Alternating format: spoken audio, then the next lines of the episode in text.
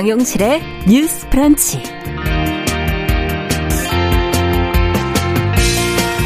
안녕하십니까 정용실입니다. 윤석열 대통령 당선인이 취임 이후 생활할 관저 후보지로 어, 외교부 장관 공간이 지금 유력하게 검토되고 있다고 하죠.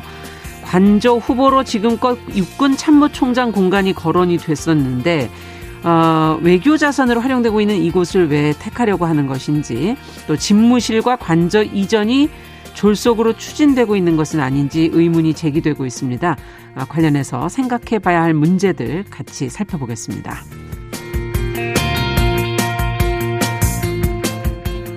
네, 지난 18일부터 사회적 거리두기가 해제가 되면서 또 달라지는 것들이 많아졌는데요.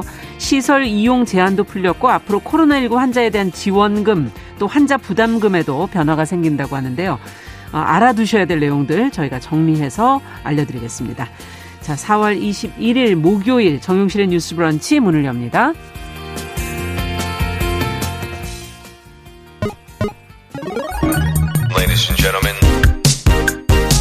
새로운 시각으로 세상을 봅니다. 정용실의 뉴스 브런치 뉴스 픽. 정용실의 뉴스 브런치 언제나 청취자 여러분들과 함께하고 있습니다. 유튜브 콩 항상 열고 있고요. 오늘 유튜브로 한 680여 분 지금 들어오셨네요. 감사드립니다.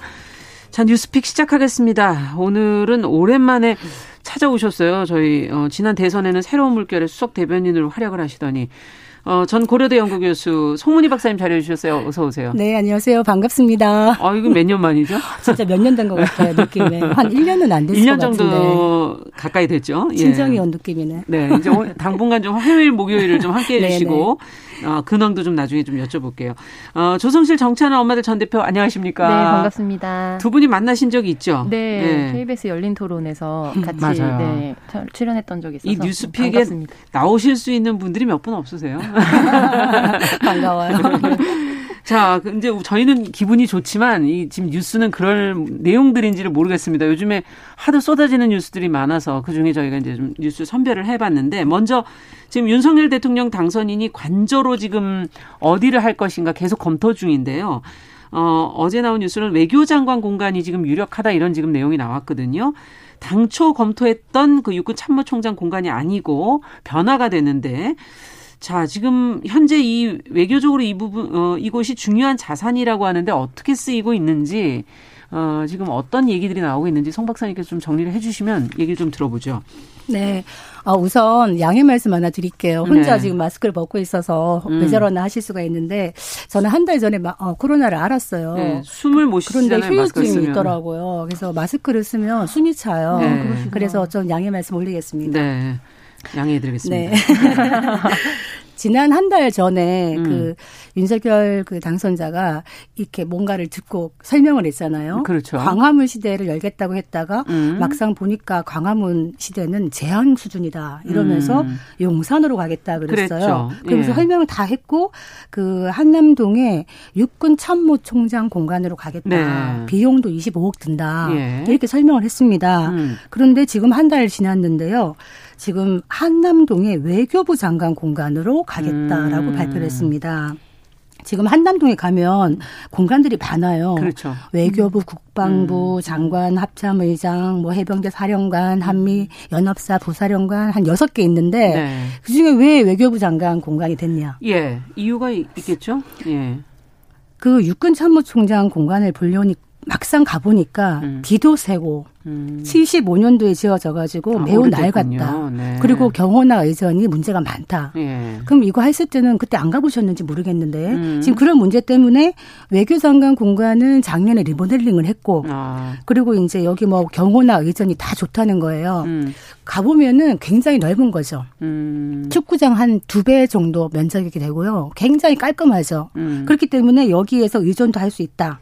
이렇게 얘기를 하고 있는데 음. 이거 지금 너무 졸 속으로 이렇게 왔다 갔다 하는 거 음. 아니냐 이런 음. 논란이 지금 불가피하게 있는데 네. 막상 어, 5월 10일 날 외교부 장관 공간으로 못 들어갈 수가 있죠. 그렇죠. 시간이 너무 없지 않습니까? 왜냐하면은 네. 거기 또 외교부 장관이 또 옮겨야 되고 공간을 음. 그렇기 때문에 그럼 어떻게 되느냐? 음.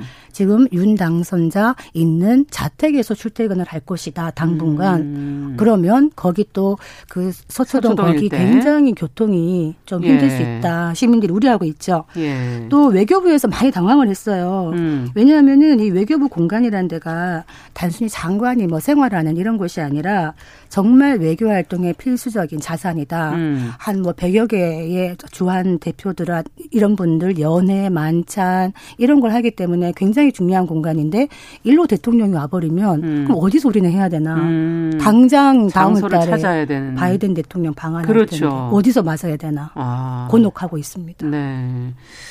자, 그렇다면은 이 대통령 집무실과 관절을 이전할 수는 있지만 어, 왜 이렇게 이제 여러 부처를 혼란스럽게 하면서 지금 어, 결정을 못 하고 있는 것인지 또 급하게 이렇게 추진을 해야 되는 것인지 하는 그런 의문들이 있고요. 어, 외교장관 공간이 관저가 되면 또 새 공간으로 이제 외교부 장관이 가야 되기 때문에 공간 마련을 하느라 또 이제 비용 뭐 시간 이런 것도 또 들지 않겠나 하는 생각이 드는데 두 분은 어떻게 보시는지요? 조, 조 대표님께 좀 먼저 여쭤볼까요? 네, 우선 윤 당선인의 인수위 활동까지 포함해서 네. 좀 최근에 뉴스가 되고 있는 게 사실상 몇 개 없거든요. 예. 그러니까 굉장히 네거티브한 어떤 보도들, 특별히 지금 뭐 장관 관련해서 음. 이제 후보자로 올린 분들에 대한 것들을 포함해서 그, 네. 근데 그 중에 가장 획을 긋는 것 중에 하나가 이제 광화문 시대와 용산 시대라는 음. 패러다임이에요. 이게 어떤 어떤 사안을 우리가 맞닥뜨렸을 때 거기에 대한 정당성이라든지 합리적인 이유를 발견하지 못하고 설득이 되지 않으면 음. 자연스럽게 공식화하지 못하는 저희가 있을 것이다라는 게 어떻게 음. 보면은 일반적인 국민들이 갖고 있는 합리적 추론의 방식입니다. 네. 근데 지금 광화문 시대를 처음 열겠다고 했을 때에도 이게 이제 대한민국에서 처음 나온 슬로건은 아니거든요. 그렇죠. 문재인 정부 당시에도 사실은 광화문 시대를 열겠다는 이야기가 있었고 음. 근데 여러 가지 사안들을 종합적으로 봤을 때 이것이 불가하다는 판단 판단을 내렸는데 음. 무리하게 캠프에서 이제 광화문 시대에 대한 발언이 다시 나왔던 것이고요. 음. 그러면 이제 그거를 10분 이해한다고 하더라도 예. 막상 당선인이 되고 보니 이게 생각보다 이제 여의치가 않다. 음. 그래서 또 다시 국민들이 봤을 때는 이제 조악하게밖에 들릴 수 없는 음. 용산으로 가야 한다라는 여러 명분들이 나왔습니다. 네. 그리고 최근에 이제 검토했던 뭐 발표했던 그 비용에 비해서 예. 실질적으로 지금 이번에 이제 통과시켰던 예비비 관련된 비용이 약 360억 정도로 추산이 되거든요. 아. 이번에 통과가 됐습니다. 네. 근데 이제 국회 기재위원들이 이거에 대해서 구체적인 상세 내역을 공개해 달라고 해도 이게 국가재정법이나 등등에 근거해서 지금 음. 당장 공개할 필요가 없고 할 수 없다라는 음. 것이 청와대 입장이에요. 네. 그래서 360억이 이제 다 포함된 비용도 아닌 것으로 좀 보도가 되는데 예. 그렇게 들어서 용산으로 옮겨가겠다고 했는데 또 그 중에서도 음. 들어가야 되는 집이 기일에도 마치지 못하고 음. 그리고 여러 가지 또 여기를 검토해봤더니 막상 보니까 안 되겠다라고 음. 이야기하는 거는 이제 개인의 집을 이사할 때도 이렇게 의사결정을 하지 않는데 음. 정말로 여러모로 이제 긍정적으로 받아들이려고 해도 네. 설득이 되게 어려운 상황이라고 보고요. 음. 이게 저는 좀 모순되게 보이는 게 이제 지난 캠프 당시에서부터 또 이제 국민의힘 원내대표단이나 이렇게 문재인 대통령을 비판하면서 이제 구중궁궐에 숨어서 음. 이제 제왕적 대통령으로 군림하고자 한다라는 비판을 좀 여러 번 쏟은 적이 있습니다. 네. 네. 그런데 이것이야말로 제한적 대통령제에 대한 어떤 그 전형적으로 보여주는 행태라고 비판할 수밖에 없어요. 음. 왜냐하면 이게 그냥 단순히 공터 같은데 부지를 확보해서 옮기는 것이 아니고 그렇죠. 국방부와 외교부 두 축을 완전히 흔들면서 음. 그렇다면 이 두 부처가 어디로 갈지에 대해서 대안적인 것도 없이 음. 진행을 한다는 것 첫 번째. 네. 두 번째로 정말로 여러 가지 국민들을 지금 당장 적극적으로 설득할 수는 없지만 당선인의 판단과 정권의 어떤 뭐 운영 지침에 따라서 음. 이사가 필요하다. 음. 그러면 본인은 청와대로 들어가서 임기에 맞게 시작을 하고 대신 향후에 있을 대통령들을 위해서 순차적으로 임기 내에 옮길 수도 있습니다. 근데 아. 그렇게 하지 않고 전혀 이제 입성을 하지 않겠다. 아. 그리고 아예 이제 청와대로는 들어가지 않겠다라는 것이 가장 음. 큰 어떤 최고의 목표처럼 보이거든요. 네. 그래서 이런 부분들이 아무리 도무지 봐도 이해할 수 없는 행태라고 음. 비판을 받을 수밖에 없다고 보고요. 음. 그다음에 외교부 같은 경우에는 이제 단순히 뭐 예를 들면 외교의 대표단들이 모여서 차를 마시고 뭐 밥을 먹고 그런 공간이 아니고 예. 굉장히 중요하고 긴밀한 이야기들을 아, 나누기 위하고 그리고 외교에서 굉장히 중요한 것은 거기에 대해서 attitude 그리고 음. 상황에 대한 어떤 의전 같은 것이 굉장히 중요한 언어입니다. 맞습니다. 예, 그래서 그런 음. 부분에 걸맞는 규모와 자리를 마련하고 리모델링을 한다는 거 굉장히 어려울 텐데 그렇다면 그 동안에 일어날 음. 외교적 공백은 어떻게 할 것이냐 음. 이 부분에 있어서 당선인과 캠프는 당연히 답을 내놔야 한다고 생각합니다. 네. 어, 송 박사님께서는 또 어떻게 보십니까? 답을 내놔야 된다라는 음. 말씀에 참 동의하는데 음. 예, 도대체 왜 저러는지 누가 좀 설명해 줄수 음. 있을까요? 음. 왜냐하면 이 우리가 옛날에 하숙을 많이 할 때요. 하숙집 음. 하나 옮기는 것도 시간이 오래 걸려요. 음. 그런데 하물며 지금 청와대를 옮기는 것 물론 취지는 좋았어요. 제왕적 대통령제 좀 타파하겠다. 예. 거기만 들어가면 이상하게 구중궁궐이 음. 되더라. 예. 그 문제의식이 출발은 좋았는데 음. 그 국민과 소통하겠다라는 그 이야기가 진행되는 과정이 불통이에요. 음. 뭐 국방부든 외교부든 음. 도미노식으로 나가 나가 하면은 연쇄 도미노처럼 다른 음. 데를 당장 가야 되고 음. 그리고 청와대에 하루도 들어가지 않겠다는 그 의지에 대해서 국민들을 어떻게 설득할 수 있을지에 대한 예. 답이 없어요 지금. 음. 그래서 좀 무리수를 두고 있다. 네. 또 하나는 음. 아, 청와대를 국민에게 돌려드리겠다. 봄날에 음. 꽃 구경하시겠다. 이렇게 얘기를 하는데 지금 국민들의 삶을 들여다보면 음. 지금 뭐 우크라 전쟁부터 해가지고 물가, 음. 기름가, 코로나 휴증, 민생 많이 힘듭니다. 음. 우선 순위가 여기에 들어가 있는데 음. 지금 한 달 내내 집무실 이전 때문에 이렇게 우선 순위가 바뀌고 있다라는 네. 느낌을 받으면 국민들은 좀 화가 나거든요. 예. 청와대 할 일이 많다는 청와대 얘기시죠. 돌려달라고 하는 게 급선무가 아닙니다. 네. 일의 급선무가 뭐냐. 음. 그래서 당장 그러면 다음 달에 바이든 대통령 첫 손님 오는데 음. 어디서 맞을 겁니까? 네. 청와대에서 맡기를 저는 권합니다. 네. 지금 청와대 장소 좋고요. 네. 그런데 이쪽 윤 당선인 측에서는 청와대에서 안 하겠다고 하니 음. 그러면 첫 손님 맞이를 뭐 어디 시내 호텔이나 음. 뭐 국립중앙박물관, 전쟁기념관 이런 네, 데 알아봐야 다른 장소들이 되나. 언급이 되고 이것도 있죠? 조금 네. 이제 외교회에서는 신뢰가 될 수도 있는 부분이라 음. 걱정이 되고요. 음. 또 이거 세금입니다. 뭐 몇 조가 몇 억이 됐든 몇십억이 됐든 국민의 세금인데 이 청와대에 5년간 세들어 있는 거예요. 누구든 간에 대통령은 그래서 네. 이건 내 집이 아니다. 국민의 세금이다. 음. 좀 명심을 하셨으면 좋겠습니다. 네. 좀 더 덧붙이면 어떤 것을 정말 중요하게 좀 봐야 될까요?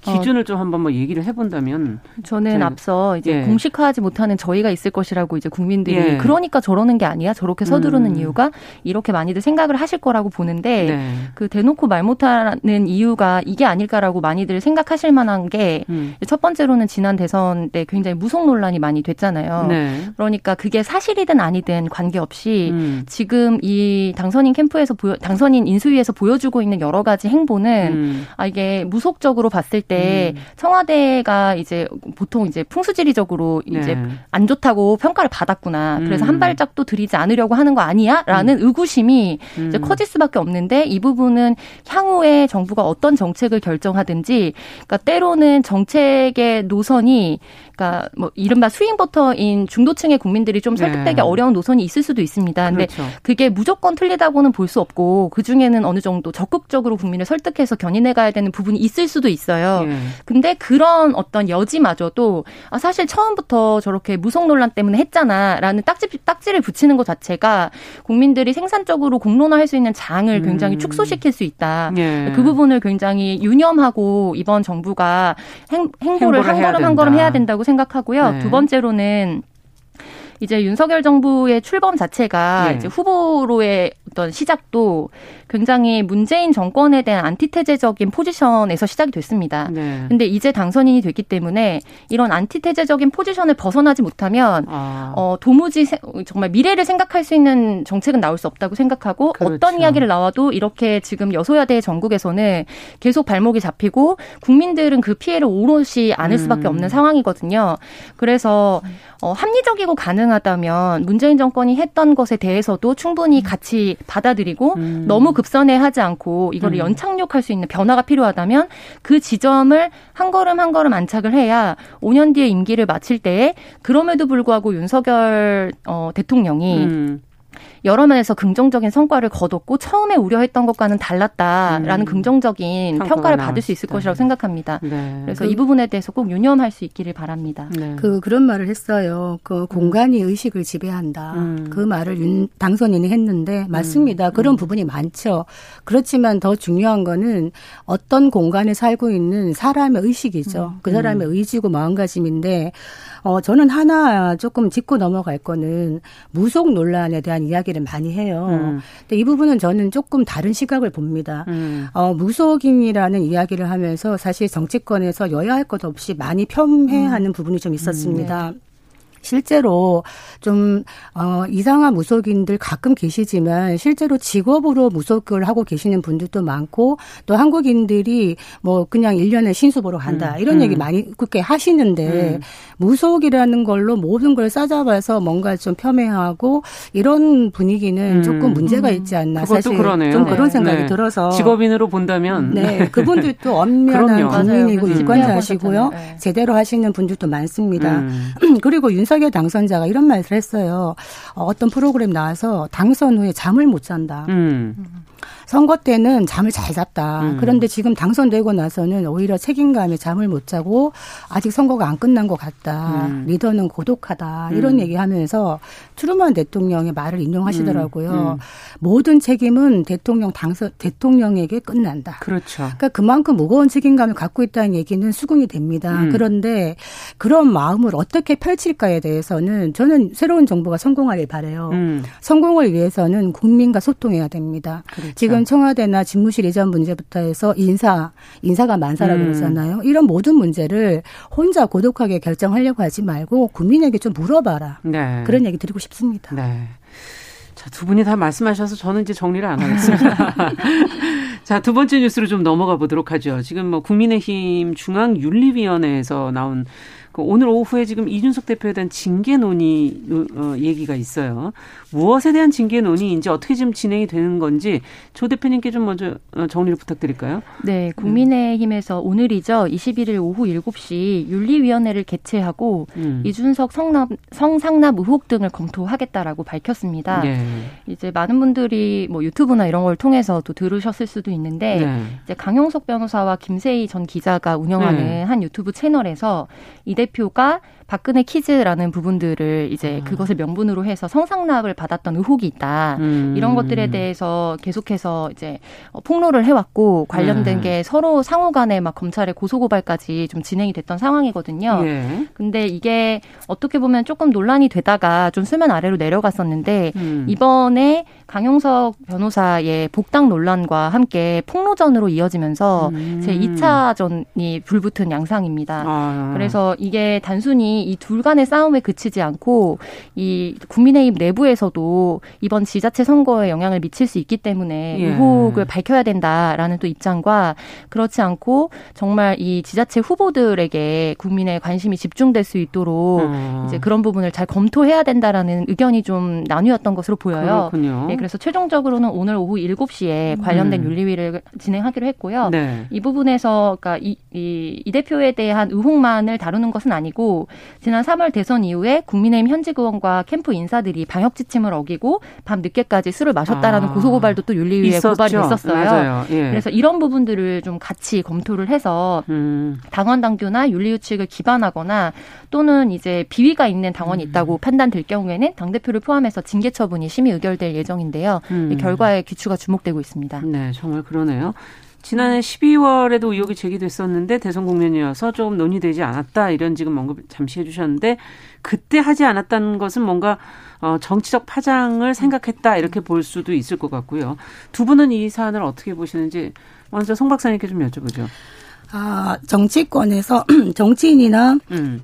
고위 관료들에게 성상납 음. 성접대 이런 단어가 언제쯤 없어질까 이 생각이 음. 들어요. 네. 특히 이준석 대표 같은 경우에는 참 박근혜 퀴즈로 시작해서 젊은 정치인 로 어떻게 보면 지금까지 또당 대표까지를 해줄 수 있는 인물 뭐 이런 식으로 처음에 네, 생각했었죠. 그런 상징적인 네. 이미지를 갖고 있는데 이게 10년 전의 일이라고 하지만 지금 이게 작년 연말에 당 윤리위원회에서 이거 불개시 결정했어요 징계를 음. 왜냐 선거 기간이었기 때문에 그냥 음. 묻은 거죠 어떻게 음. 보면 근데 이것이 선거가 다 끝나고 윤석열 정부가 새롭게 뭔가 활기차게 시작을 해야 되는데 이게 자칫 당에도 문제가 될 수 있다 싶으니까 음. 아마 다시 수면 위로 올라온 게 아닌가 싶어요.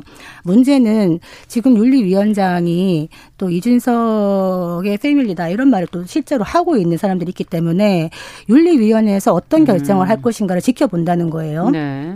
그리고 윤리위에서 결정을 하더라도 또 최고위원회 의결을 거쳐야 징계 여부가 아, 확정이 됩니다. 네, 단계가 있군요. 네, 이런 음. 과정을 봐야 되는데 딱 두 가지를 말씀드릴게요. 이준석 대표가 어, 당 대표 맡으면서 지난번 윤희숙 의원 같은 경우에는 아버지의 어떤 부동산 의혹이었음에도 음. 사퇴했잖아요. 네. 어, 민주당과 달리 국힘이 뭔가 좀 기준이 높다, 도덕적 음. 기준이 높다 이런 얘기를 했었는데 이런 사태를 만약에 그냥 넘어간다 그러면 할 말이 없다 이런 음. 생각이 듭니다. 네. 어떻게 보십니까, 조 대표님께서는? 지금 양쪽의 주장은 좀 첨예하게 갈리고 있는 상황인데요. 그러니까 이준석 뭐 당대표 같은 경우에는 그러니까 이 관련된 의혹 자체가 완전히 허위다. 음. 그리고 좀 고소고발을 자기도 진행을 해놓은 상태다라는 것이고 음. 나아가서 강용석 복당 회유 뒷거래 공작 미수 사건이라고까지 이름을 붙이면서 아, 굉장히 길어서 헷갈리네요. 네. 그래서 사실은 이제 뭐 그 의미는 네. 복당을 하고 싶어서 그것을 음. 카드로 쓰려다가 이게 미수에 그친 사건에 불과하다라는 아. 것이에요. 네. 그래서 뭐 강용석 변호사가 방송에 나가서 어떤 작은 의혹도 이렇게 되게 큰 어떤 음. 뭐 것처럼 막 리스크로 음. 만드는 그런 것을 자기가 이게 미러링을 했다라면서 이렇게 이름을 붙였는데 네. 이제 쟁점이 좀 두 개인 것 같습니다. 첫 음. 번째로 정말로 당 대표로서의 권한, 그러니까 이번 공천권이나 복당권에 있어서 영향을 미칠 수 있는 권한이 이런 의혹을 어 이제 아니면 고소고발권을 취하하는 것에 사용이 되었느냐. 음. 이제 여기에 대해서 서로 막 전화도 다 폭로하고 이런 상황이거든요. 그렇죠. 두 번째로는 정말로 성상납을 받았느냐. 음. 그리고 세 번째로는 성상납을 받은 후에 이거에 대해서 뭐 여러 가지 증거나 이런 것들을 교사 인멸하였느냐. 음. 이세 가지 관점이 쟁점이 있는데 네. 이세 가지 쟁점 모두 다 어떤 의혹이 있거나 여기에 대해서 여지가 있을 경우에는 사실은 시대적 어, 뭐 국민적 눈높이도 굉장히 달라졌고 음. 본인이 정치에 있어서 계속 요구해 왔던 최저 마이너 그 미니멈 선이죠. 그러니까 지켜야 음. 하는 최저의 선들이 있었기 때문에 어, 당연히 약속한 대로 공언한 대로 의혹이 있다면 이제 물러나야 되는 사안이라고 생각이 듭니다. 음. 그래서 이번에 어떻게 최종적으로 결과가 나올지 그리고 관련된 이제 뭐 조사가 진행되고 있는 부분들 고소 고발이나 이런 건의 결과가 어떻게 나올지 좀 음. 관심 많이 가는데요.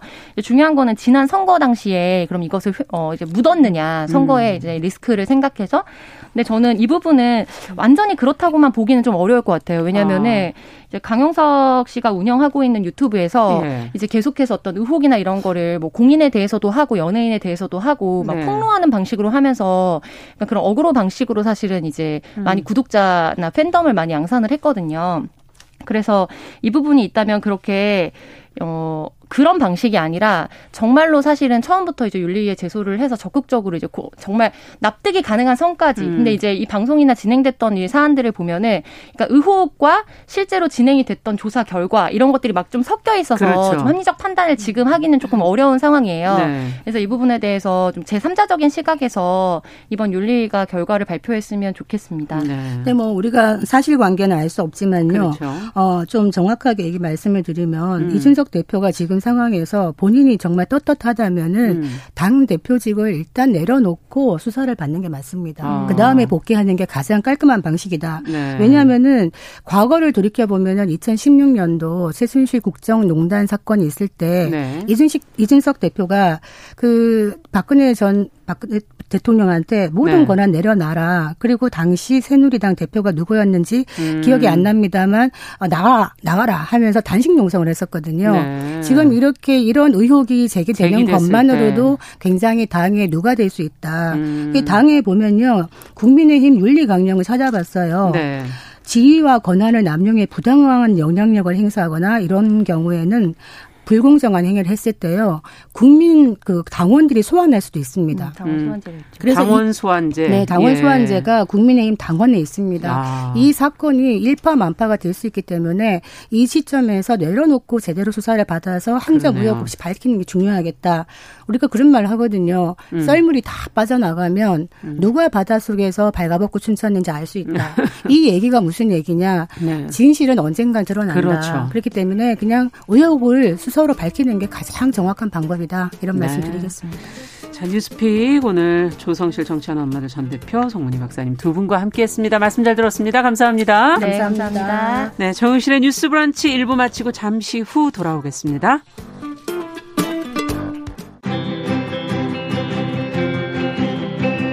누군가는 아깝다고 생각할 우리 사회의 다양한 비용들과 푼돈들, 음. 삶의 전선에서 음. 최선을 다하고 살아가는 우리의 모습도 제 몫에 맞는 평가와 그에 합당한 시선이 좀 필요한 시점이 아닌가 하는 생각을 하충이다, 이충이다. 이거는 네. 순전히 사람의 아. 그 잣대로 이야기를 하는 거예요. 음. 곤충이 우리 사람보다 몇 억 년 먼저 지구에 나왔거든요. 호모 사피엔스의 선배다 이렇게 얘기를 해요.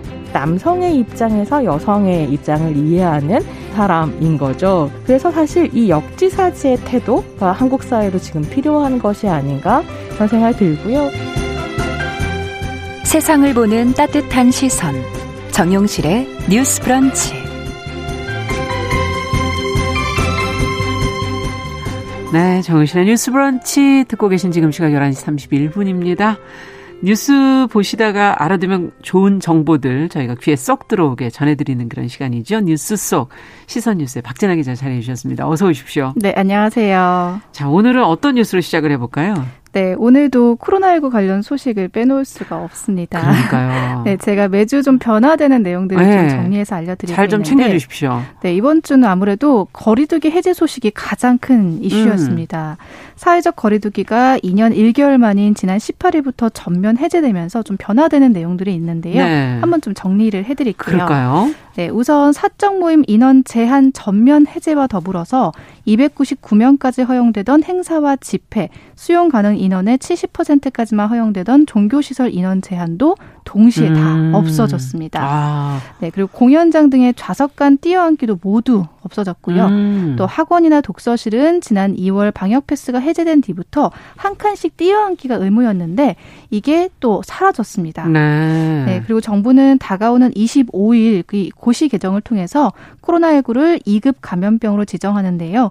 이는 결핵이나 홍역, 콜레라, 또 수도 등과 같은 2급 감염, 2급 감염병이 되면 확진을 한 다음에 7일간 격리했던 그 격리 의무랑 의료기관의 환자 즉시 신고 이런 의무가 없어지게 되는 겁니다. 네.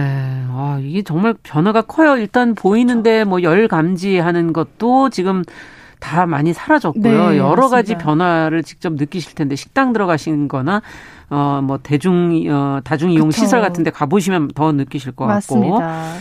이게 지난 18일. 네. 네, 어, 2급 감염병 지정은 언제부터입니까? 이 거리두기 해제가 지금 18일부터고. 네, 그러니까 거리두기 해제는 18일부터인 건데 네. 2급 감염병 지적은 25일부터라는 25일이면 아직 안 됐잖아요. 그렇죠. 그러니까 그렇죠. 25일부터도 변화되는 것들이 좀 있는 건데요. 네. 일단 1년 이상 중단됐던 대형마트 내 시식과 백화점 등의 화장품 테스터 사용이 다시 허용이 됩니다. 아. 정말 생각해 보면은 시식 예전에는 많이 했었잖아요. 요즘엔 아예 생각을 안 하게 되더라고요. 그렇죠. 네. 네. 그래서 어쩌면 대형마트에서도 이 창고 안에 있었던 그런 음. 시식대를 좀 점검을 하고 음. 식품사랑 조율해서 좀 기분 좋은 그런 그러네요. 시식 재개 준비를 한창이라고 하고요. 또 화장품 업계도 예전에는 테스터를 할 수 있는 것들이 많았는데 그게 예. 다 전면 없었었거든요. 예. 그래서 그게 이제 허용이 되면서 메이크업 쇼 같은 것도 재개를 할 준비를 하고 있다고 합니다. 음. 또 영화관에서 팝콘을 먹으면서 그거 안 됐잖아요. 네, 안 됐죠. 예. 이제 영화관에서 영화를 보면서 팝콘을 먹으면서 영화를 아. 즐길 수 있게도 됩니다. 정말 다시 돌아가는 건가? 어, 그렇죠. 생각만 해도 일단은 네, 좀 기분이 기분 좀 좋아져요, 저도요. 네.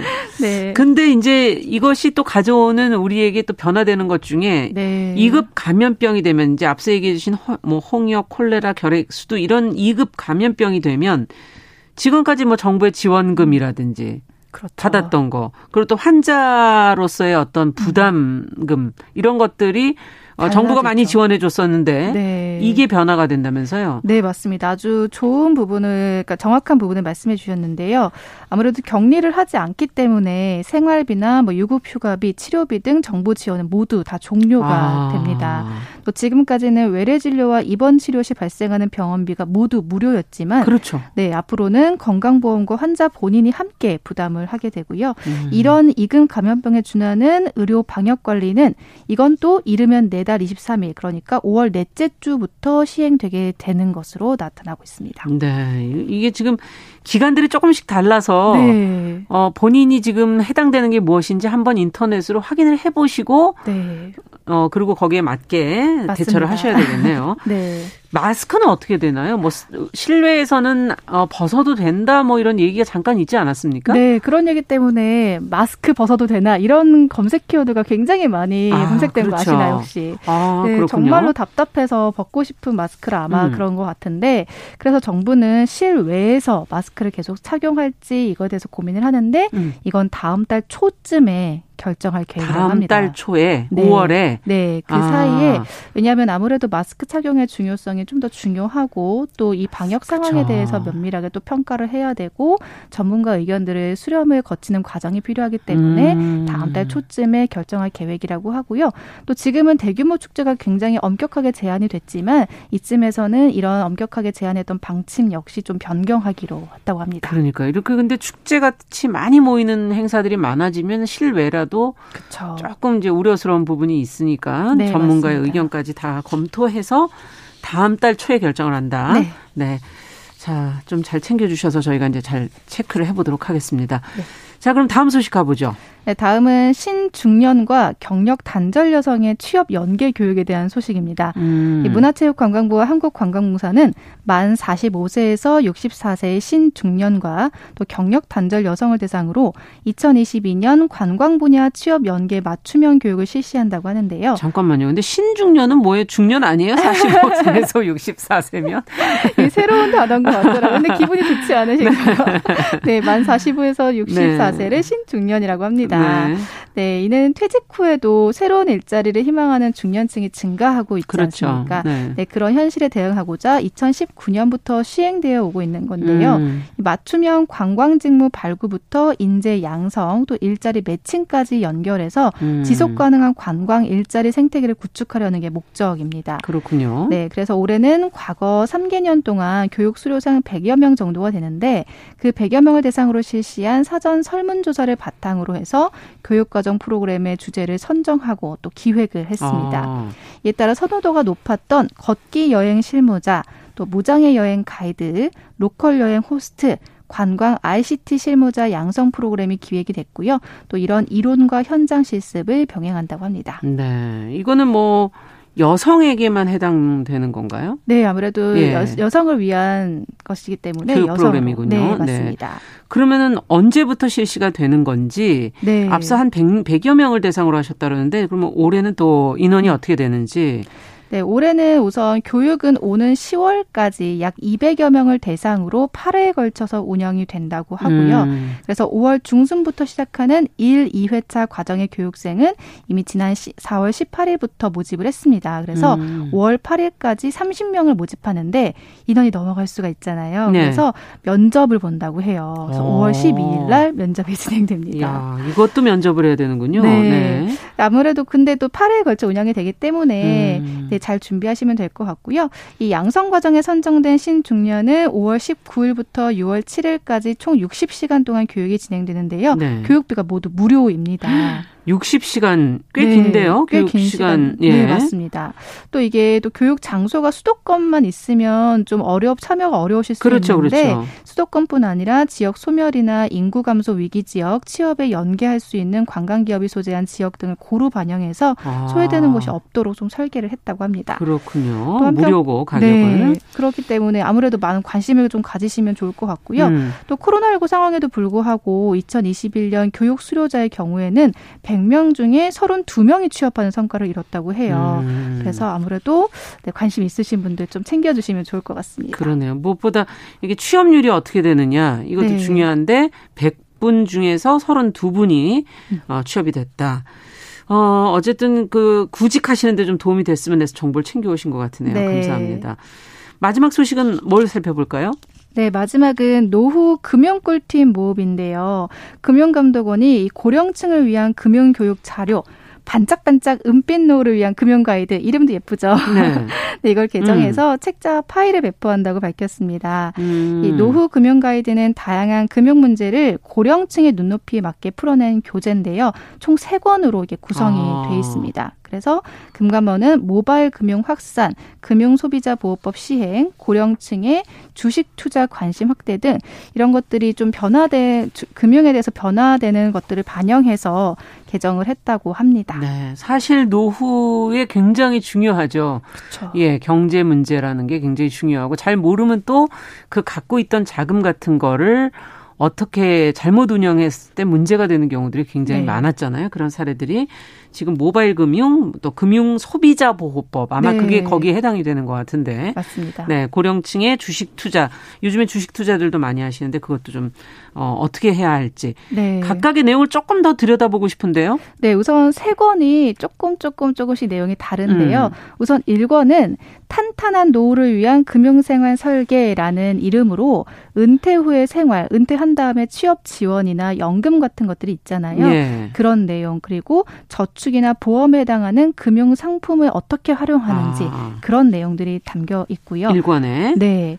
2권은 금융 사기 예방과 노후 자산 정리라는 내용으로 금융 사기를 예방하는 방법. 어. 또 최근에는 사실 보이스피싱이 굉장히 많이 늘었다고 아, 해요. 맞아요. 네, 그래서 이런 것들을 예방하는 방법들이 좀 되어 있고요. 네. 또 재산이나 또 삶을 어떻게 정리해야 하는지 음. 또 상속이나 증여 굉장히 중요한 부분이거든요. 음. 네, 이런 부분에 대한 내용도 담겨 있다고 합니다. 네. 또 마지막으로 제 3권은 바로 지금 꼭 알아야 할 디지털 금융이라는 편으로 음. 제일 어려워하실 수 있어요. 인터넷 모바일 뱅킹 이용법. 그렇죠. 또 펀드 검색, 또 보험 비교 등의 이런 금융 정보가 담겨 있습니다. 네. 좀 자세한 이야기는 금융감독원 사이트에서 확인하실 수 있기 때문에 음. 어르신들이 바로 확인하기 어렵다면 자녀분들이 좀 도움을 주셔서 1권, 2권, 3권 모두 다 좀 잘 챙겨서 확인해 주시면 좋을 것 같습니다. 네. 야, 이것도 인터넷으로 보는 거 말고 사실 지면으로 그쵸. 봐야 지 더 제대로 체크해 가면서 네. 보실 텐데 하는 또 걱정이 되기도 하네요. 맞습니다. 네, 노후 금융 꿀팁 모음 네. 어, 금융감독원 사이트에서 확인하실 수 있다고 합니다. 네. 자, 뉴스 속 시선 뉴스 박진아 기자와 함께 이야기 들어봤습니다. 말씀 잘 들었습니다. 감사합니다. 네, 감사합니다. 네, 에릭 크랩튼의 노래 잠시 듣고 오죠. Change the World.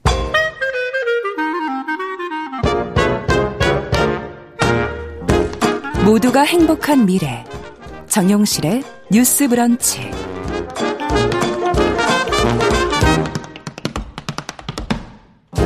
네, 정용실의 뉴스 브런치 듣고 계신 지금 시각 11시 14분입니다.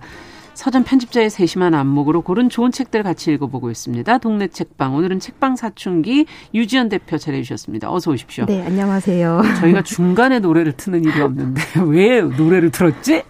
지금 방송 들으시면서 그러실 것 같아요. 저희 유지연 대표 오시는 길이 좀 밀려가지고 네. 숨은 좀 고르셨어요? 네, 골랐습니다. 어. 자, 오늘 그럼 어떤 책을 갖고 이렇게 뛰어오셨는지. 네, 오늘은 팬의 마음으로 책을 좀 소개를 하려고 하는데 요. 팬의 마음으로? 네. 판소리를 하는 소리꾼이자 아. 배우, 그다음에 록밴드 보컬, 작창가, 음악 감독 등 다재다능한 만능 예술인 이자람님의 오늘도 자람이라는 산문집입니다. 아, 네. 아, 너무 오랜만인데요, 이자람 씨? 어, 네. 네. 그 지금 아나운서님은 네. 알고 계셨는데 이제 판소리 장르나 밴드 음악에 관심이 많은 분들이라면 좀 알고 계실 텐데 그럼요. 그 판소리 뮤지컬이라는 새로운 장르의 개척자이기도 하고 음. 또 엄청난 기록을 보유하고 있으신 분이에요. 아, 네. 중요 무형문화재 제5호 판소리 이수자이며 그다음에 춘향가 8시간 완창에 성공했고 아. 또 최연소로 그 기록을 남겨서 기네스북에 올라가 있더라고요. 이야, 그렇군요. 네. 이건 그래서, 몰랐어요. 아, 네. 정말요? 그래서 세계적으로도 이제 주목과 인정을 받은 음. 대한민국 대표 젊은 국악인이고요. 그리고 또 모르는 분들께서는 음. 그내 이름이라는 노래를 아실 것 같은데 음.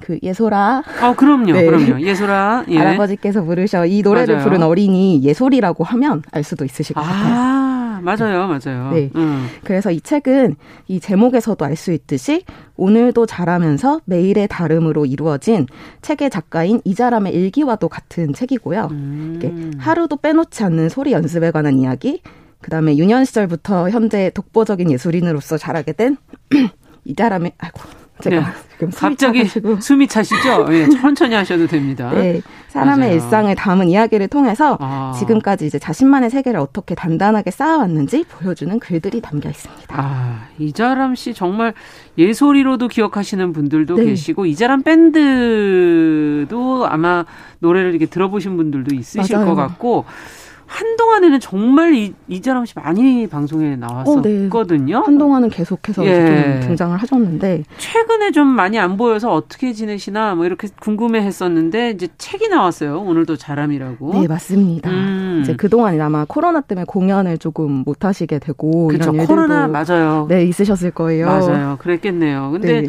작가 속에 적힌 말을 이렇게 읽어보니까 책을 가져오셨는데 참 재밌어요. 주변 사람들은 이 잘함, 이 잘함이 아니라 네. 이 잘함이라고 부른다. 웬만한 건 다 잘하니까 이 잘함 이름이 잘함이면 참 부담스럽겠다. 이름 앞에 포지션을 붙이기 어려운 사람이다 이렇게 적혀 있는데 아 이것만 봐도 참 재치 있는 사람이 아닌가? 어 맞아요. 그런 자, 생각을 하게 됐어요. 작가 속에 잘함이라는 음. 어떤 애칭을 붙이신 게 되게 멋지셨던 것 같은데 네. 이 책을 읽어보면 이 잘함이도 나름대로 어려움과 좌절, 시련이 있었다는 걸 알 수 있어요. 어. 이제 예술가로서 성장하기까지 시작은 이제 다섯 살 때 아버지와 함께 부른 내 이름 노래였지만 그게 다섯 살이었군요. 네, 다섯 살이었더라고. 정말 아기 때 이렇게 데뷔를 하셨더라고요. 근데 그때 정말 주목을 많이 받았다 보니까 음. 이제 어딜 가든 예소리가 될 수밖에 없는 어떤 부담감 그리고 그렇죠. 관심과 질투 음. 등이 좀 무척 힘들어서 거기에서 벗어나고자 좀 많은 노력을 했다고 음. 해요. 그래서 이제 일찍이 목소리의 가능성을 인정받고 판소리의 세계에 입문을 했는데 예. 어, 어떤 되게 특정한 목표를 가졌다기보다는 음. 재능이 있던 아이가 좋아하는 소리를 꾸준하게 노력한 결과로 이렇게 자연스럽게 자기 분야에서 목표를 이루고 음. 또 여러 가지 타이틀을 갖게 된 게 아닌가 하는 생각이 좀 책을 읽으면서 들었습니다. 네, 정말 여러 가지 타이틀이네요. 뭐 어, 앞서 얘기해 주신 뭐, 뭐, 작창가, 뭐, 음악감독, 소리꾼, 공연예술가, 이것뿐만이 아니라 음악감독, 뭐, 어, 다양하네요. 리드 보컬이 작사, 작곡, 젊은 예술가상. 야, 정말 재능이, 재능이 정말 예. 어, 주로 이제 자신 어, 무대 위에서 자신을 표현하는 사람, 음. 뭐, 모든 게 다 비슷하다 이런 생각이 드는데 네. 어, 이렇게 자신의 이야기를 담은 책을 쓰게 된 계, 계기가 있을 것 같아요. 네. 표현을 늘 하는데 굳이 책 쓸 이유는 없거든요. 맞아요. 원래는 책으로 다시금 자기 얘기를 꺼내게 된 이유가 있을 텐데 네. 제가 좀 이렇게 읽어달라고 부탁을 드렸는데 예. 책의 프롤로그 첫 문장과 끝 문장이 네. 인상적이에요. 그래서 첫 어. 문장부터 조금 읽어주시면 첫 문장은 50을 기다린다. 네, 나이 이야기입니다. 네. 라고 쓰였고 네. 마지막 문장은 나는 한국에서 예술 교육을 받으며 자라 운 좋게 공연 예술계에서 작품을 창작하며 그것으로 먹고 살고 있는 40대 예성, 여성 예술가다. 벌써 40대가 됐나요? 네, 그렇더라고요. 그 예소라 노래가 84년에 네, 이렇게 아. 나온 노래더라고요. 그래서 이제 사실 이 책은 어떻게 보면 음. 이자람이라는 사람의 개인적인 이야기이기는 한데요. 네. 작가가 이제 자신의 이야기를 좀 가감 없이 담고 있기도 하고 음. 저희가 이제 오늘 이 책을 소개하게 된 거는 이 책의 매력이 어쨌든 사람이라는 존재에 있다고 생각을 음, 했어요. 음. 그래서 이자람이라는 40대 여성 예술가가 되어 있기까지 이렇게 곁에 좀 수많은 사람들이 존재 했고 음. 그 여러 사람들로 인해 많은 영향을 받아서 지금의 자신이 이루어졌다는 걸 본인 스스로가 알고 음. 또그 덕분이라는 것을 또 책에서도 여러 번 말을 하거든요. 음. 그래서 조금 어, 개인적인 경험이나 감정에 국한될 수도 있는 이야기가 좀 다르게 다가오는 것 같아요. 그래서 아, 그러네요. 네 프롤로그에도 적혀 있듯이 이제 이 책을 읽는 사람들이 10대의 나일 수도 있고 음. 20대의 나일 수도 있고 또 30대의 나일 수도 있고 또 이후의 나들일 수도 있다라고 음. 생각하면서 그 어떤 책이 문장이 이제 삶의 순간순간에 영향을 주는 것처럼 음. 어, 이 책에서도 단 하나의 문장이라도 사람한테 좀 쓸모 있게 음. 다가갔으면 좋겠다. 그래서 그런 영향을 줄 수 있는 사람과 같은 책이 아닐까 생각했습니다. 그래요. 누구나 특히 예술가는 이제 자기에게 어떤 영향을 준 사람들을 많이 그 작품으로 보여주기 때문에 많이 언급이 되는 거지만 일반인들도 사실은 살다 보면은 주변의 영향을 안 받을 수가 없겠죠. 네. 어, 판소리라는 것이 이제 아무래도 좀 대중적이기보다는 조금 아닌 부분도 낯선 부분도 있어서 네. 누군가의 삶에 영향을 주고 싶은 책이라는 점에서 또 판소리라는 예술 역시 또 그렇게 좀 다가갈 수 있는 분야가 아닐까 이런 생각도 들고 판소리가 갑자기 호기심이 생기네요. 맞아요. 이 책을 읽고 나면 음. 약간 판소리 공연이 좀 궁금해지게 되거든요. 네. 그만큼 이제 좀 매력적으로 설명을 하고 계세요. 음. 그래서 판소리는 약간 감상하는 공연이라기보다는 관객 참여형 공연에 가깝더라고요. 음. 그래가지고 이제 자람님이 무대를 시작하기 전에 추임새에 대해서 이제 설명을 관객들한테 아. 얘기를 해주면 관객들이 그에 따라서 중간 중간에 추임새를 거죠, 추임새를. 네, 추임새를 넣어 주시는데 약간 이런 감각들이 이렇게 판소리의 아름다운 면모를 좀 느낄 수 있게 하고 음. 그런 좀 재미있는 일들이 이렇게 이 판소리가 대중 예술로서 다가갈 수 있는 가능성이 아닌가라고 아. 얘기를 해주고 있어요. 예. 그리고 이제 판소리의 매력을 설명해 주시는데 예. 평양냉면과 같다. 평양냉면과 네, 처음엔 잘 모르겠지만 슴슴해서 네, 슴슴한 것이 약간 어. 중독되잖아요. 맞아요. 약간 그런 공연 예술일 수 있고 아. 그리고 약간 촌스러운 답변이지만 자기가 판소리를 하고 있고 좋아하는 이유는 그냥 너무 이 장르를 너무 너무 사랑해서다라고 아. 이렇게 자신감과 자부심 같은 이 멘트들이 대단하네요. 네. 이 책 안에서 계속 매력적으로 발생되고 있는데 보면 이제 판소리가 장르 특성상 많은 횟수를 공연을 할 수가 없. 기 때문에 그렇죠. 네 그래서 자신이 진짜 잘하는 사람이고 내 이름이 한국 판소리 역사에 아주 중요하게 남을 것이니 흔치 않은 공연이다. 내가 살아있을 때 등장하는 공연을 꼭 함께 나누고 싶다. 네. 와서 보면 좋겠다. 막 이런 이야기들이 계속 속에 계속 나와요. 예. 그래서 책을 통해서 사람에 대한 이해도 넓어지지만 음. 좀 그가 하고 있는 일 장르에도 이렇게 많은 관심이 생긴다는 점에서 더욱 좀 음. 매력적인 것 같습니다. 네, 정말 자기 사랑하는 분야에 가서 네. 어, 거기서 정말 뭔가를 이룬다는 거는 참 쉽지는 않지만 또 음. 만약에 못, 못 이룬다면 그건 정말 애증이 섞이는 그런 관계가 될 것 같고 음. 그래서 계속해서 또 그 이루면서 하나하나 또 자기 일을 더 사랑하게 되는 거. 이 모든 과정들이 참 쉬운 건 아닌 것 같아요. 맞아요. 그래서 책에서도 좀 솔직하게 쓰인 부분들이 좀 와닿더라고요. 음. 그래서 어린 나이부터 좀 성공의 순간들이 많았지만 이게 꼭 아름답기만 한 성장은 아니었다는 것인데 그러니까 친구들 관계에서도 어려움이 많았고 그랬겠죠. 또 자기 분야에서 이렇게 좀 이루는 것에 있어서 그에 비례하는 또 노력이 또 필요했잖아요. 맞아요. 그래서 이제 무대 위에서 쓰러질 것 같은 순간도 있고 너무 또 외롭다는 감정도 너무 크고 음. 또 이명이 있을 때도 공연을 좀 우선시한 서 아. 이제 정말 쓰러질 뻔한 적이 이것도 있으시다고 굉장히 하더라고요. 피로나 스트레스로 오는 건데 네 맞아요. 네. 그래서 이제 그런 일들을 겪으면서 내 몸을 아끼지 못하는 것이 얼마나 위험한 일이라는 것을 알게 되었다는 그런 경험들도 적혀 있는데 음. 어, 이 예술가는 무대에서 죽어야 해 같은 소리가 얼어 죽을 어리석은 문장이라는 일어나서 침을 뱉고 싶다 막 이런. 아 굉장히 솔직한데요. 네, 솔직하게 말씀을 네. 하세요. 그래서 어. 몸과 마음을 해치면서까지 자신에게 무언가를 시키고 있다면. 하면 그건 음. 단단히 잘못 살고 있는 거라고. 예술가들이 또 그 뭐랄까 완벽한 네. 걸 추구하죠. 맞아요. 음, 그런 걸 위해서 이제 몸이 부서지고 힘들어지는 음. 걸 이렇게 모르시잖아요. 그래서 근데 그렇게 자신한테 둔해지는 거는 결국 남한테도 둔해지는 일이고 음. 그렇게 둔해지다 보면 소중한 것들을 잃게 된다는 약간 그런 맞아요. 자신의 뜻깊은 경험을 통해서 좀 더 나를 소중하게 좀 음. 생각하자 이렇게 말하는 부분이 좀 와닿더라고요. 예, 지금 조혜숙님께서도 이 책을 이미 읽으셨나 본데 아, 운이 네. 좋아서라는 표현이 참 마음에 와닿았다. 음. 뭐 능력주의, 뭐 평등주의 이거에 예민한 사람들에게까지도 공감을 줄 수 있는 어, 그런 네, 책이다. 누가 보면은 굉장히 재능이 있어서 일찌감치 성공한 네. 사람으로만 보일 텐데 탁월한 사람 네. 이렇게만 보일 수 있는데 그건 아니다. 맞아요. 네. 자, 작가가 에필로그에서 단 하나의 문장이라도 누군가에게는 쓸모 있는 순간이 있기를 바란다. 이렇게 적었던데 그런 문장을 좀 더 꼽아본다면요? 네. 그 보이지 않는 축적이라는 소제목이 적혀 있는 부분인데 음. 요 챕터의 문장이 전부 좀 좋은데 제가 약간만 소개를 해보겠습니다. 그 보이지 않는 축적을 믿는다. 보이지 않는 곳에 서서히 쌓이는 것의 힘. 그것의 강함과 무서움을 안다.